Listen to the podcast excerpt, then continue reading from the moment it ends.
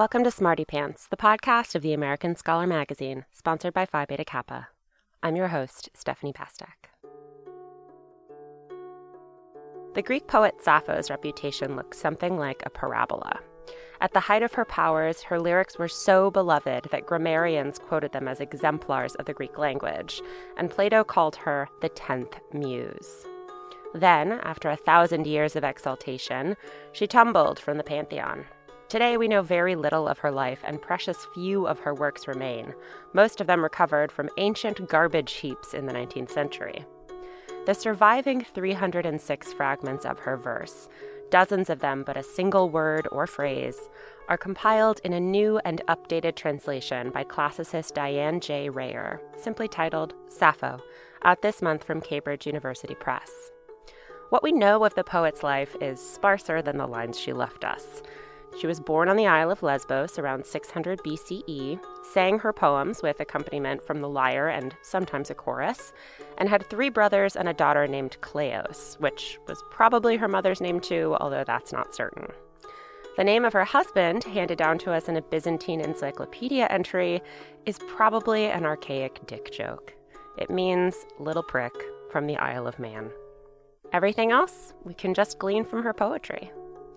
Diane Rayor, Professor Emerita of Classics at Grand Valley State University, joins us today to do just that to discuss the difficulties and joys of rediscovering Sappho and translating her into English. Thanks so much for talking to me, Diane.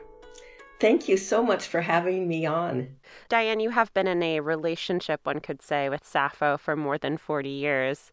Why did you first fall in love with her poetry, and how has your relationship changed since you first translated fragment number two in college? Oh my. Well, I fell in love with Sappho just reading a few of her poems. The Greek is so beautiful, the sound of it, the way it looks, even. I think also it was because when learning Greek and studying ancient Greece, so much of it is men or men writing about women. And to have the earliest woman's voice that we have from ancient Greece, that just really grabbed me. Also, that her work sounds so modern. It just touched me. And I know that's what my students have said too, is that it just it sounds like it's now. It feels like it's now. So my relationship in some ways has stayed the same in that Sappho is so beautiful. And it does, it still grabs me from the inside. What's changed is I've gotten better at translating her, and more of her has been discovered. I think one of the more frustrating things for me about reading Sappho and reading about Sappho is just how much of her work has been lost. Yes. Uh, there's one Greek author who said it was three centuries after her death, and he said that, quote, the white columns of Sappho's lovely song endure and will endure, speaking out loud as long as ships sail from the Nile. But now we have like one complete poem and then a bunch of stanzas and then other fragments. And some of those fragments are just like three words on three separate lines. How did that happen? You know, how do we go from like the Library of Alexandria being stuffed with her work? Yes. To now like celebrating when we find two words from a poem that is probably hers? Yes. So in the Library of Alexandria, there there were nine scrolls of her poetry, and so about ten thousand lines. We have maybe about seven hundred now. Uh, so we only have a very small percentage, and that's kind of heartbreaking. But we know she was extremely popular in her own time which meant that she would have performed and then people would have performed cover songs of Sappho, right? So concerts, oh yeah, sing me a Sappho, right? Um, and that her work was copied over and over again for a long time. But at a certain point, when monks in monasteries are the ones who are copying down ancient work, it seems like monks lost interest or weren't interested. Uh, and so some of it was lost that way. Uh, later, a pope, church fathers purposely had it burned. So there was some purposeful losing and destruction. And by the Middle Ages, uh, most of it was lost. And yet, her name continued and stories of her continued. And then about 1900, 1904, somewhere around there, we started to find Sappho again. So some of our sources are ancient papyri that was discovered, one of the big groups was at Oxyrhynchus, which is in Egypt, where it's dry enough that uh, papyrus could survive. And uh, Oxyrhynchus, where, where the papyri were found, was a garbage dump. And so you use papyrus over and over again because it's precious, right? So let's say Sappho was copied once on it, and uh, then maybe the back was used for something else, and uh, it gets worn and torn, and then maybe it's um, used for some extra mummy wrappings, uh, you know, and then which is followed by linen wrappings. And so sometimes we find it in mummies right? Or in, in um, pieces folded that were shoved in some of the early books to help stiffen up the spine. But a lot was found just in the garbage dump. Now, some of these scrolls are so dirty, right? That, and so fragile that they couldn't be read. And so they were stored in museums and university archives. And so, one of the amazing things that's happening is that we're getting new technologies that make it possible to read through scrolls without unrolling them and through dirt. And so that's why some new things are coming up now. They were already found, but they're just being, we're just having the technology to read them. So we also have little bits and pieces from grammarians who were saying this is how in the lesbian dialect you say this word. And so they would give us a word or a line, maybe. Uh, and so some of the fragments are single words, as you mentioned, um, but some of them, like there's dialect treatises, handbooks on meters, grammar ones. So all these little ones that just took little bits and pieces as an example. And so we have it from that. Hmm. Mm-hmm. Yeah, I think, I mean, one of the reasons why we're talking today is because there's a new edition of the the new translation that you did from 2015, which included um, new fragments that were found in 2014, some of which were substantial, um, yes. including this the poem that sort of solidifies our suspicions that Sappho had brothers and cared about them enough to write poems about them. Um, but there's also fragments um, that have been discovered since then that are now included in this edition that are just like three words or two words. What's the point of including something like that? What's the point of, you know, connecting it to Sappho?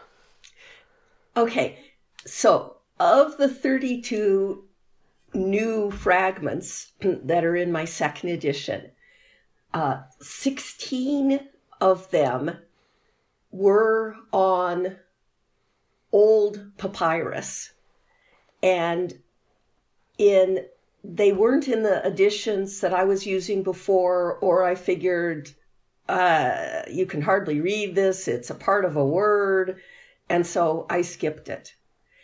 11 of them are ones that are uncertain whether they're Sappho or her contemporary male poet, Alcaeus. And so they were listed as Sappho or Alcaeus. And so I kind of skipped those. But now I included a few of them in the first edition. But what happened is that there's a new Greek edition out, published in 2021. And so everything that Neri, the editor of this new Greek edition, considered a whole enough word, I translate it. And so, so it's not all new findings, it's a new edition of the Greek and me more carefully looking. Like a poem that mentions spinning is not going to be her male contemporary Alcaeus who mostly talks about drinking and politics. Now, Sappho also talks about politics, but if it has to do with spinning, it's going to be Sappho. But back to your question about why include even the little bitsies parts, the parts that are, you know, single words or, you know, sometimes there's like 18 lines with just one word that survives my reasoning for it is that this is what we have now. I don't know what new parts are going to be found next. That maybe this part will just slot into the new findings. That's what happened with the 2004 one. So we don't know what else is going to be found. But also, there's a haunting beauty in these fragments I'm hoping that people hear those little bitty parts and kind of piece them together in their minds. Or who knows what other poets are going to use these fragments for, like HD did, right? She used all sorts of different pieces. And modern poets are doing that all the time. So I guess I'm just trying to be very complete, which is silly to say about fragments. Well, not everything is in tatters. Maybe you could read for us one of the more complete poems that we have, and one of the more famous since Catullus translated it. Fragment number 31. I would be happy to. To me, it seems that man has the fortune of gods, whoever sits beside you and close, who listens to you sweetly speaking and laughing temptingly, my heart flutters in my breast. Whenever I quickly glance at you, I can say nothing. My tongue is broken. A delicate fire runs under my skin. My eyes see nothing. My ears roar. Cold sweat rushes down me. Trembling seizes me. I am greener than grass. To myself, I seem needing but little to die. Yet all can be dared since. And that's where it cuts off. Who knows where it goes? Now, for contrast, I want to play a clip from a recreation, a reimagining of what Sappho might have sounded like for Greek listeners in antiquity. Because, as you said, all these poems were performed in public at various events or venues. So, this one comes to us from a contemporary Greek group called Podium Arts.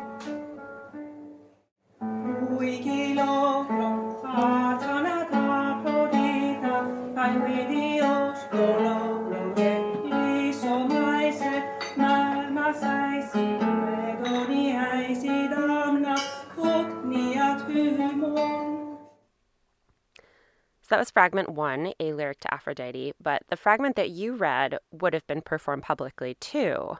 that one and most of Sappho's work feels so deeply personal, so intimate, and, and some of her poems were intimate in another sense, in an erotic sense. Can you talk about the tension between that personal quality and the public performance of a poem like Fragment 31? Yes, and that really gets to just this marvelous quality. So it sounds like a diary, like a letter. It's so personal, right? And yet all of it was meant to be performed. Some of her poems were choral, uh, some of them were solo. It's hard to tell which is which. This mm-hmm. one certainly seems like it would have been a solo performance. And I'm picturing a group of women. And, uh, you know, and again, all these women know her. So in that way, it is intimate. This is a group of women that know each other, love each other in whatever relationships are there. And so everyone is kind of hearing their own life version of it. I read it as really a women centered, women focused eroticism. Mm-hmm. It's talking about female desire for other women. And the poems, I think, are quite clear about that. We have examples from other poets. For example, a Spartan poet, Alcman, who does have choruses of women who are specifically singing about how hot other women are for an audience of Spartan men, where it's very clear that the agenda is look at how hot these women are. And these are the women you really should be marrying. That gives rise to another question I have because Sappho is a lot more famous than Alcman and more beloved both in her own time and ours. So, how do we square that with what we know of Greek society, which is not known for its stellar treatment of women? Yes, that is interesting. What it seems to be in about 600 BCE on the island of Lesbos, at least aristocratic women had more freedom to be hanging out together and singing these songs to each other. And there were a lot of political strife going on at the same time. And it seems like the aristocratic men were very occupied by that. Uh, but that's also why I said that everyone would have been married. Sappho would have been married. And she would have, she, we know she performed wedding songs, and that would have been before a mixed crowd. And she performed cultic hymns to gods. That would have been very public. So many of her poems would have been performed by choruses in front of a, a, mixed audience.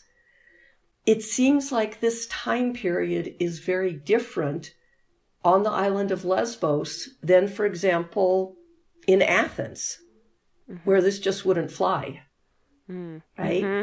So we can't just say Greece. We have to think, well, fifth century Sparta, uh, women having relationships with women seems to have been very much accepted and kind of assumed, just like men's relationship with other men was. Um, it's totally not mentioned in Athens at the same time in fifth century. Now, what we don't know is we know what the poems say. We don't know what Sappho herself was doing. Mm.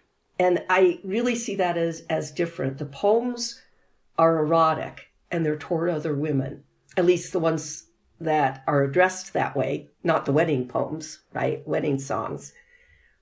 But who Sappho was having sex with, just to be very blunt, no idea. Well, let's go a little deeper into the poetry, especially because I'm interested in these questions of translation, of all the decisions that go into reshaping a poem, and in your case, sometimes even reconstructing one. And I think one of the more interesting discussions might be of fragment 130, which you've revised quite significantly more than once. So maybe you can read it, it's only three lines, so maybe you can read it in the Greek um, first, and then talk about the changes you made and why this poem inspired so much contemplation, even though it's like maybe a dozen words. Less, and it's only two lines in the Greek. Eros theute molusimele stone, glukupikron, amakanon, orpiton. That's it. Now, this poem to me is just so exciting because it starts off with eros, passion, love, desire. And then the very next word is once again.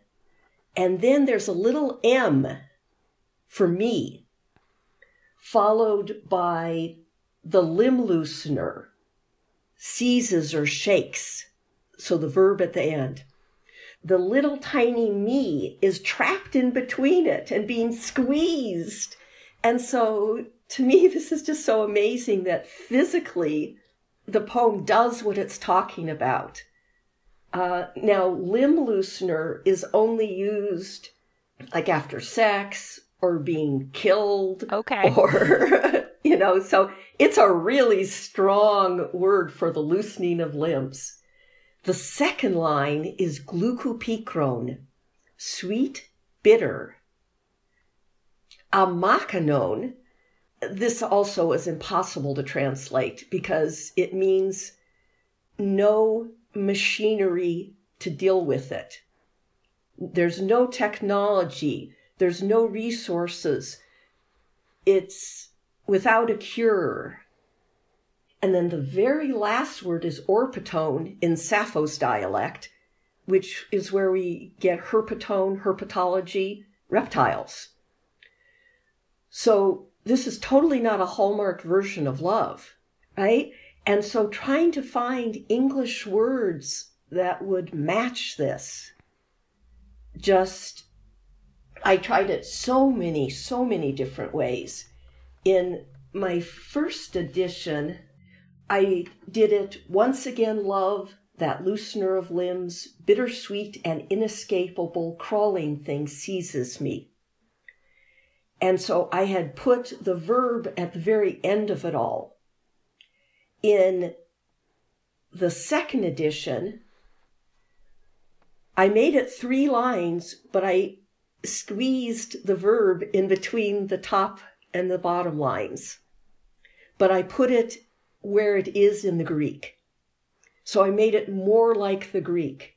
So once again, love, that loosener of limbs, seizes me sweet, bitter, inescapable, crawling thing. And so the other choice I made was instead of doing bittersweet, which is common to our ears, and Sappho was the very first one that we know of who made that compound, I put it in the Greek order to have that sweetness come first. In a way, this is how I translate is I'm trying to get the English to move toward the Greek. And the Greek has to move to the English because if it doesn't work in English, it just plain doesn't work. And so you don't have a poem anymore. So it's this delicate balancing act of choices. Mm, yeah, I think the second version works much better. Yes especially with the enjambment of seizes me being stuck in the middle, but also sweet bitter. I didn't know that Sappho had originated bittersweet. Mm-hmm. It makes me wonder how many other of our ideas about love or language she originated that we that we know about, but also that we don't know about that sort of like have seeped into the culture in fragments that are still buried in a trash mound somewhere.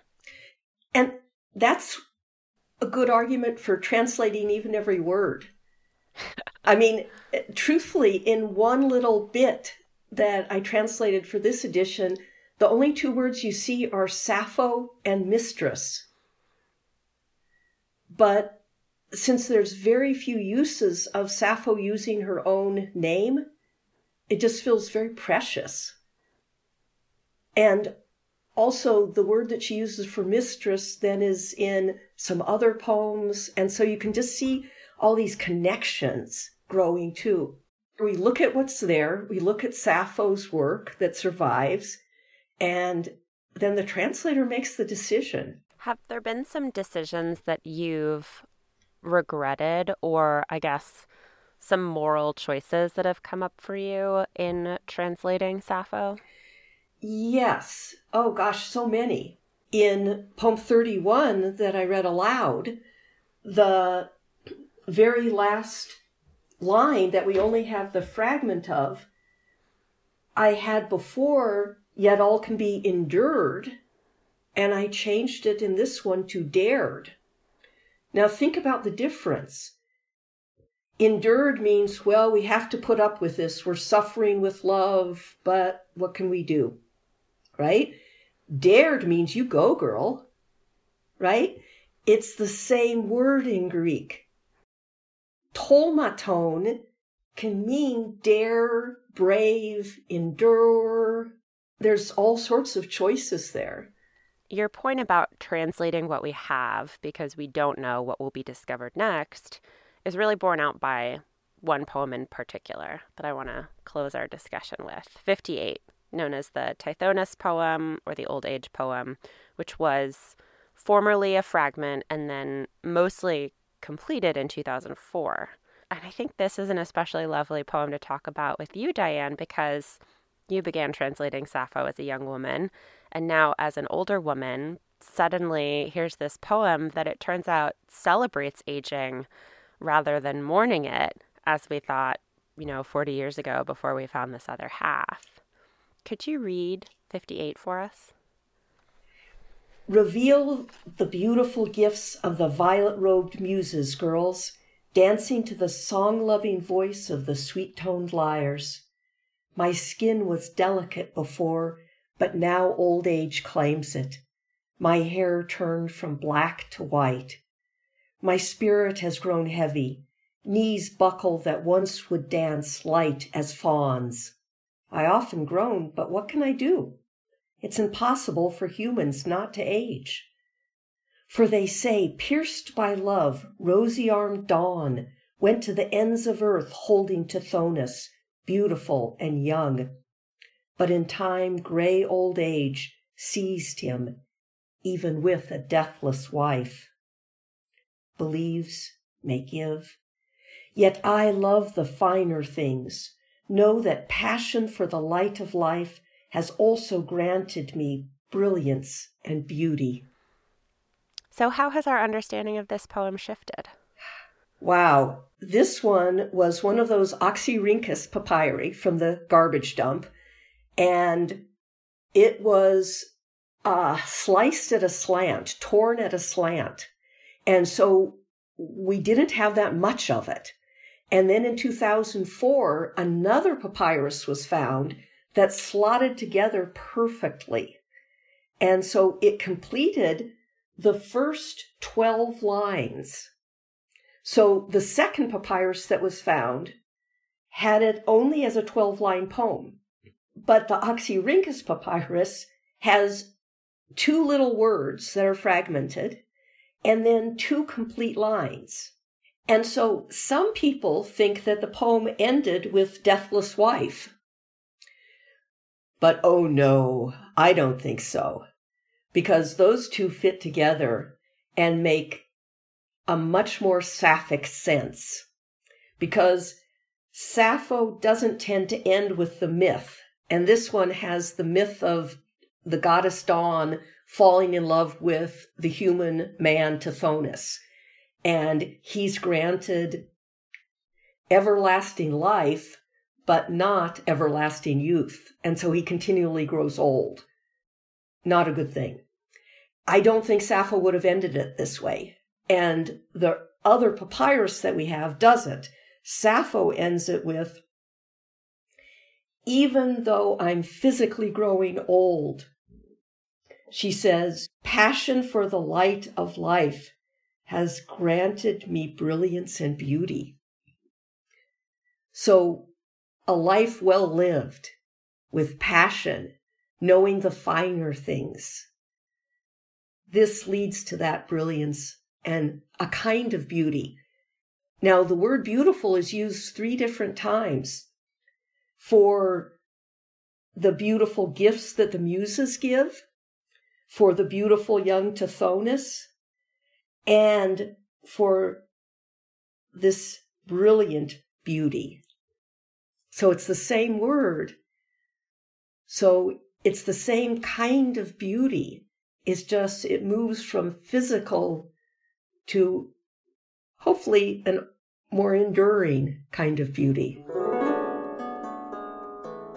There's a link in the show notes to Diane J. Rayor's Sappho, a new translation of the complete works, as well as Cambridge University Press's free collection of all these fragments read aloud by Kate Reading.